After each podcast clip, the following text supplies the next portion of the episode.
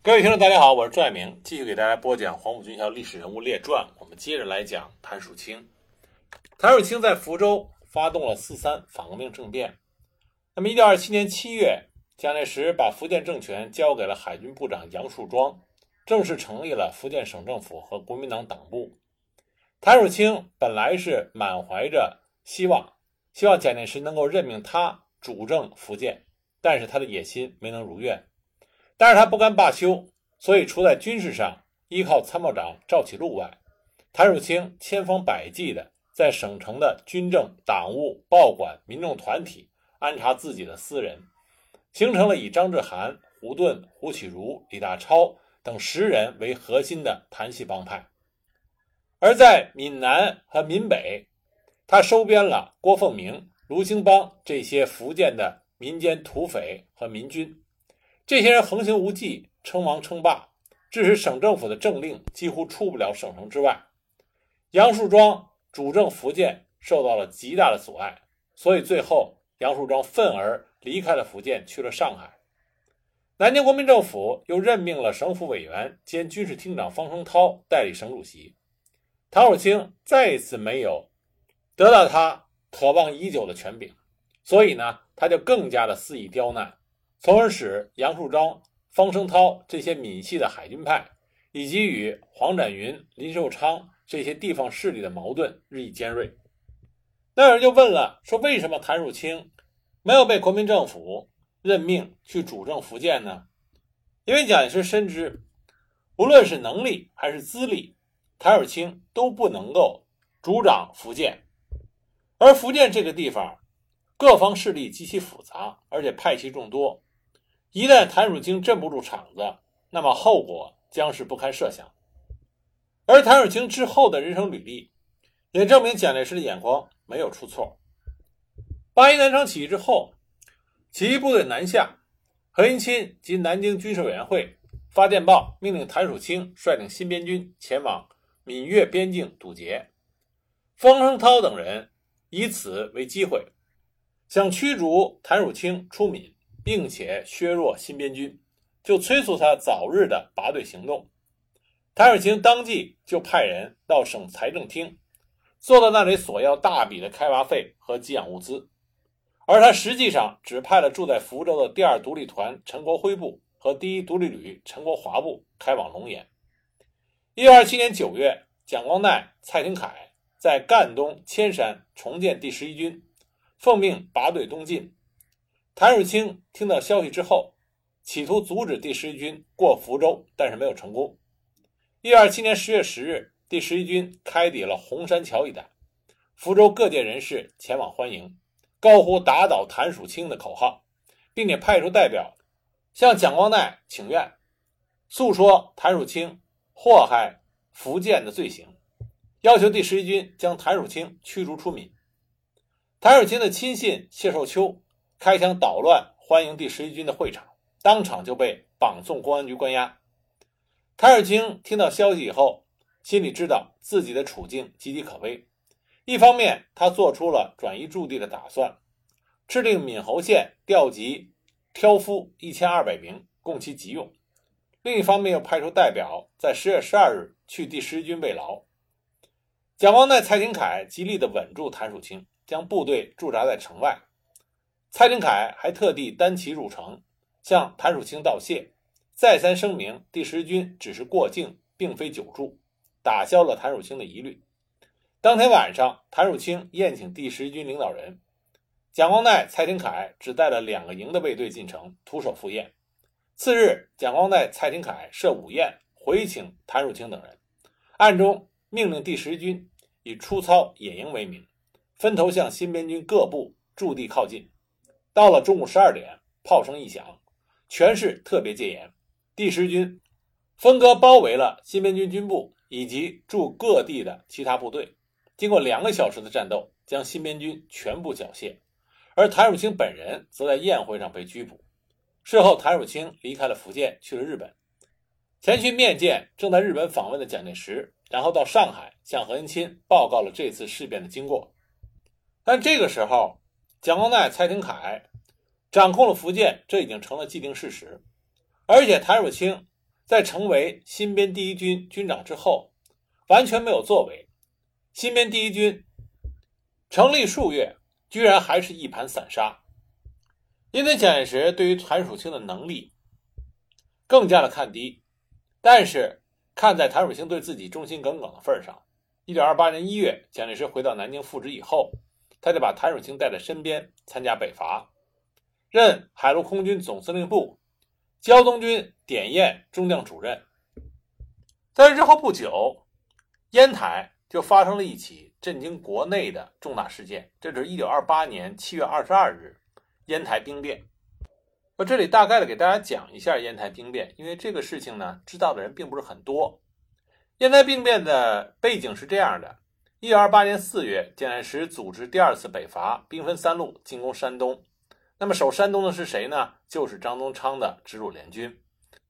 张宗昌在败退冀东之后，他任命方永昌作为胶东防御总指挥兼第四军军长，刘之禄为副总指挥兼第十三军军长。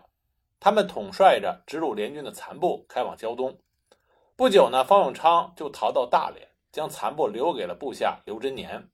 刘真年就驻扎在胶东，而张宗昌另外一个部下施中诚部盘踞在烟台。国民革命军对于胶东的这些直鲁联军的残部，采取的是分化瓦解的政策，专门成立了战地政务委员会。那么被派到胶东去策反直鲁联军的。一个是温建刚，一个是蔡孟坚。蔡孟坚很多人有可能会知道，觉得这个名字很熟悉。蔡孟坚就是后来在著名的顾顺章被捕、龙潭三杰智救党中央，在那个事件里，蔡孟坚就是中统这边抓捕和审讯顾顺章的负责人。那么在去策反胶东直鲁联军军阀的时候，蔡孟坚只有二十三岁，他还没有加入中统。当时他被任命为济南特派员，他的任务是去策反与他有同乡之谊的钟振国，而温建刚被任命为胶东特派员，是策反与他有同乡之谊的刘之禄。他们两个人都获得了成功，刘之禄和钟振国都被策反了。那么刘之禄的部队被编为国民革命军暂编第十三军，钟振国的部队便编为国民革命军暂编第四十九师。那么，钟振国的部队实际上是在滦州。蔡孟坚租了一艘招商局的大轮船，将收编钟振国的部队给运到了烟台。但这个时候，烟台港呢是被直鲁联军师中城部给占据的。那么，钟振国师到达了烟台港外的时候，给师部巨大的军事压力。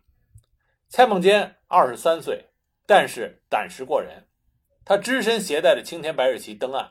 在烟台交通银行约集了工商领袖，希望他们能够接应国民革命军，劝说师中城部率部投诚。在外部的军事压力和内部的劝说下，施中诚升起了青天白日旗，欢迎师任国部进驻烟台，这样烟台就光复成功。烟台光复之后，温建刚被推为司令兼市长，钟振国和施中诚为副司令。蔡孟坚虽然居功甚伟，但是他自谦年纪太轻，不敢接受太大的重任，所以只担任了钟振国麾下的参谋长，负责与各方联络。很快，国民政府派来接收烟台的大员也陆续到任，这其中就有海关监督就是谭树清，还有盐运处长张成彪、公安局长费公霞等人。当时在胶东的地面上。唯一剩下的只有残余的直鲁军刘真年部。虽然温建刚力促钟振国和施中诚两部进剿刘真年的部队，但是一个多月过去了，师出无功。不久，温建刚和刘之禄接到蒋介石的命令，让他们回南京报告。在他们离开烟台之后，一场叛乱就爆发了。一九二八年七月二十二日上午。钟振国在东海警备司令部正式就任副司令，当晚宴请各机关、各团体的负责人，把酒言欢。结果到了晚上十一点半，钟振国发动了叛乱，他率领部队袭击了师中城部，同时收管了东海警备司令部、侦缉处和其他的军政要地。第二天一早，烟台的市民发现满街都挂着五色旗。不再是之前的青天白日旗。那么，国民政府派来的接收人员也被一网打尽，包括谭树清、张成彪、费公霞等人。被抓获之人都是反复双手，被驱至海军学校，严加看管。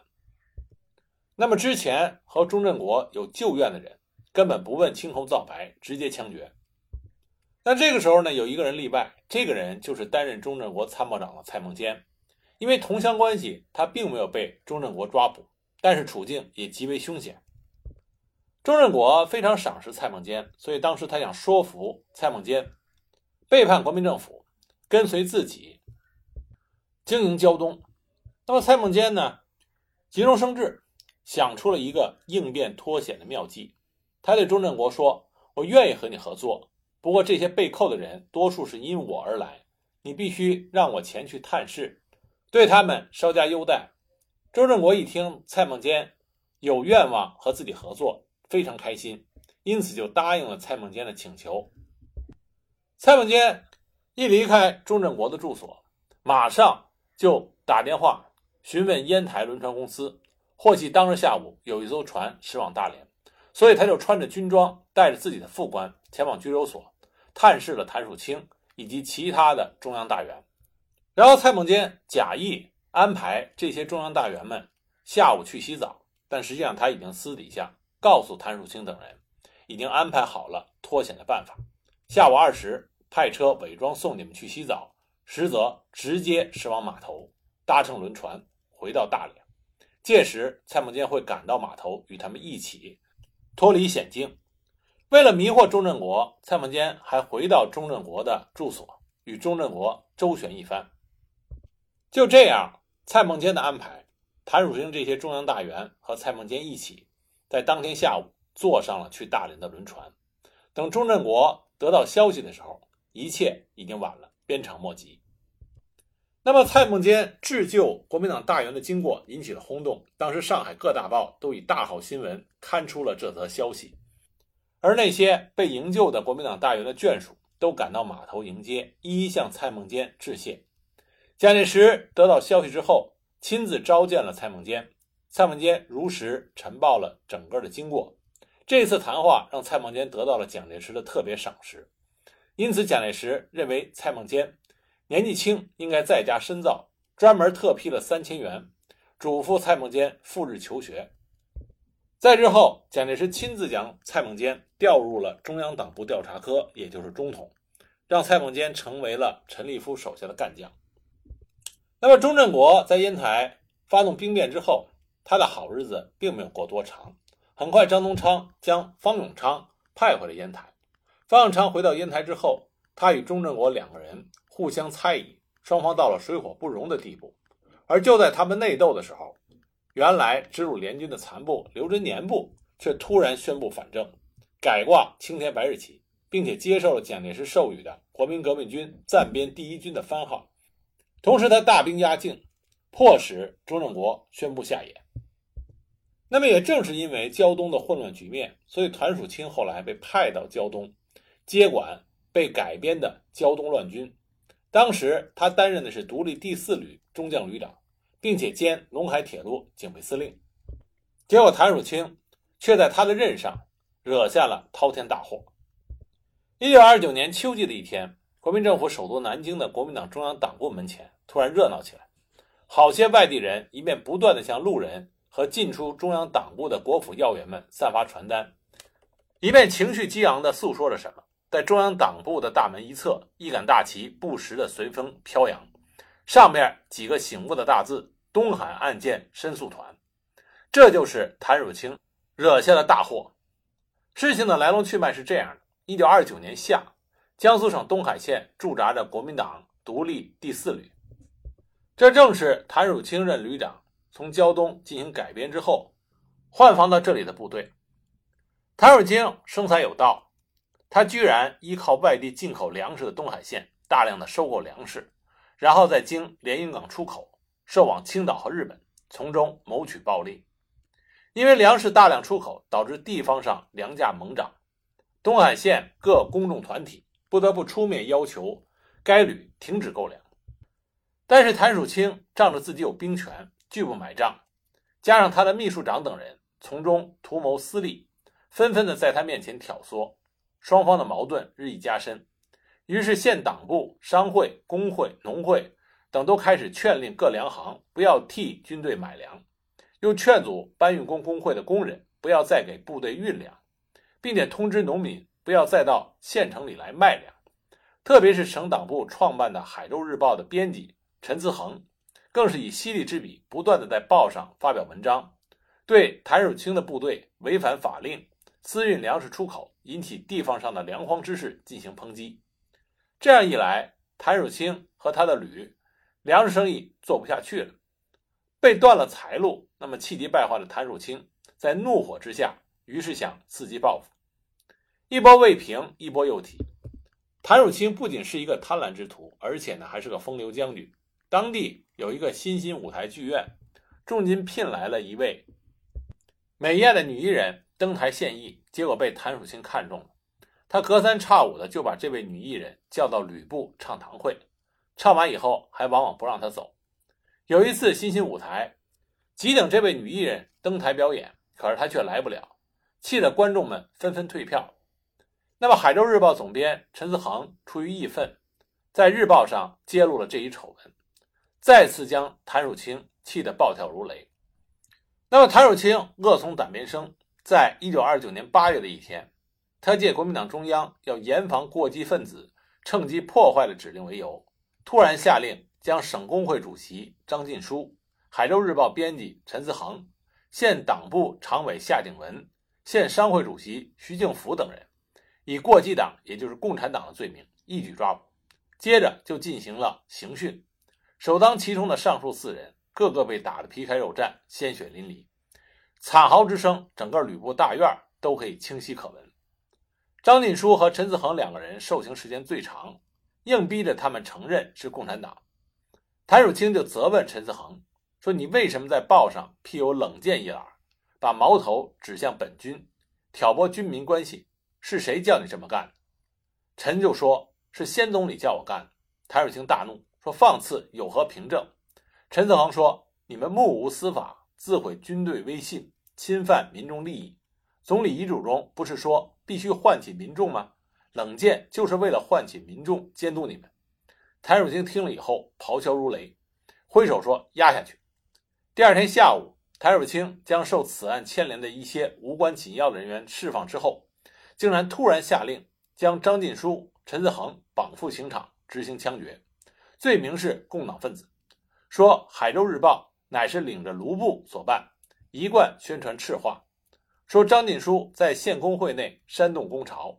然而人人皆知，这两个人都是国民党员，《海州日报》、县工会也都是国民党所领导的。这两个人被杀，让东海县上下人人都是胆战心惊。谭汝清原来是想将夏鼎文、徐敬甫同时处决，因为东海县长李夫以及商界名流出面调处，两个人才幸免于此，但是仍然被关押在牢中。但是令谭汝清没有想到的是，东海县党部秘书严振流、县工会委员孙霄涵等人逃出了魔掌，很快就向镇江省党部发出了急电。东海县各界得知这一消息以后。很快就组织了东海案件申诉团，赶赴南京国民党中央党部请愿。当时恰逢中央党部常委们正在开会，申诉团举着大旗站在中央党部门口，每进出一辆汽车就递上一份传单，同时也散发给过路的行人，把申诉书和标语贴到了南京城内各主要的路口。南京多家报纸争相报道了这一消息，特别是《海州日报》的编辑陈子恒。敢于揭露国民党新军阀的劣行，居然被公开杀害。上海最有影响的《申报》《新闻报》等大报都在头版头条揭露了这一骇人听闻的事件，朝野为之震动。那国民党中央党部就派了中央委员张道藩负责接见了申诉团，随即又派中央党部总干事黄宇仁专程赶到东海县调查。黄宇仁见到谭汝清就问他：“你怎么知道他们是共产党？”根据什么逮捕审讯，又根据什么予以处决的？谭汝清不敢正面回答。他说：“我们军人做事只知道服从上级命令，你们办党务的怎么管这么多？”他又说：“我有话只和上级说，和你们没什么可谈的。黄永仁就严肃地跟他说：“我是奉中央命令来了解这件事情的，有责任和你谈话，你也有责任回答我的问题。”但是谭汝清仍然是态度强硬。最后，黄永仁提出一定要先带走夏鼎文和徐敬甫两人回京，并且说：“你的调查可以继续，如果查出实据，可以呈报中央。”在此情况下，谭汝清只好遵命。黄永仁一干人走之后，谭汝清知道问题严重，赶忙跟着赶赴南京，向自己的老上司何应钦求援。因为谭汝清在东征战役中救过何应钦的命，因此在中常委开会讨论黄永仁的调查报告的时候，何应钦就说：“谭汝清跟随我多年，情况我最熟悉。他为人莽撞，对问题认识不清，姑念他在北伐中立过一些战功。”可否予以从轻处置？何应钦发言之后，当即就遭到了国民党内的正义之士邵力子的驳斥，因为这件事情引起了国民党内的派系之争。张道藩就大声的发言，他说：“我不同意何委员的发言。我们今天讨论的是谭汝清的违法乱纪、擅自杀人的问题。他在东海行为不检，并且破坏政府法令，私运粮食出口，严重的影响了国计民生。”最后竟将劝阻的我党基层干部公然杀害，实属无法无天。为此，我建议将谭撤职拿办。当时张道藩的发言得到了很多委员的支持，结果谭汝清被撤职，但是拿办这件事情却迟迟没有下文。那么东海县申诉团工作结束之后，东海各界见案情迟迟没有结果，于是县党部秘书严振流就组织了东海案件后援会，再赴南京请愿。表示绝不让杀人犯逍遥法外。后援会到达南京之后，举行了记者招待会，报告了案件的经过，呼吁新闻界仗义直言，一面向宪兵司令部和警察局多次交涉，要求尽快的缉拿凶犯，又到何应钦家门前请愿，请何部长主持正义，让杀人犯早日归案。何应钦当时是不敢出面，他的夫人王文香出面接见，听到代表们的慷慨陈词以后。王夫人也被感动了，就悄悄地说：“据我所知，谭汝清仍在南京，我所能帮助你们的也只能这样了。”后来又有知情人向后援会密报了谭汝清的具体住处，他正藏在花牌楼大华饭店的后院。根据这一线索，宪兵们很快将谭汝清扭获归案。随即，军事委员会成立了特别军事法庭，由贺耀祖任庭长，开了两次庭。这里需要特别提及的是。谭汝清擅杀案到此总算是水落石出，但是作为受害人的夏鼎文和徐敬甫，以及前去作证的李夫，三个人仍然被关押，而且释放无期。那么，作为原告的后援会开庭的时候却不准参加，至此种种都令人百思不得其解。针对这一法治混乱的情况，后援会再次发出通电，呼吁请各界主持公道。电文在报上发表之后，军法处知道众怒难犯。这才将夏鼎文、徐敬甫、李夫三人明令释放。徐庆甫仍回东海任商会主席。夏鼎文因为伤重留在南京养病。由于东海县长已经一人，李夫经过监察院院长戴季陶的私人介绍，到浙江定海县任县长。但是审讯仍然没有给出一个明确的结论。事情一直拖到一九三三年底。而这段期间，谭汝清在狱中颇受优待，等候发落。一九三三年，当福建的十九路军成立了福建人民政府，公开通电全国反对蒋介石。蒋鼎文受命率部入闽镇压十九路军。当时他就向蒋介石建议说：“谭汝清曾经任职福建，对当地的情况颇熟，而且旧部尚多，可否叫他立功赎罪？”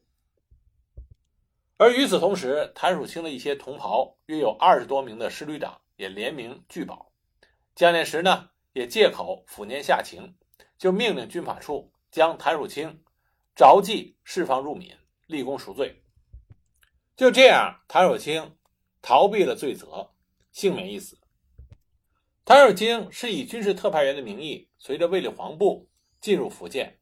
他企图东山再起，把古田的陈明九、闽清的黄炳武、黄一兰、永泰的林成山、吴大昂等人再一次予以改编。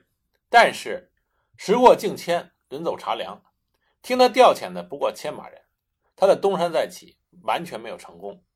一九三五年三月到次年的二月，谭友清曾经担任蒋介石南昌和汉口行营中将参议，后来呢隐居田园。抗日战争爆发之后，谭友清在一九三八年春赶赴武汉，奉令乡里西北军务。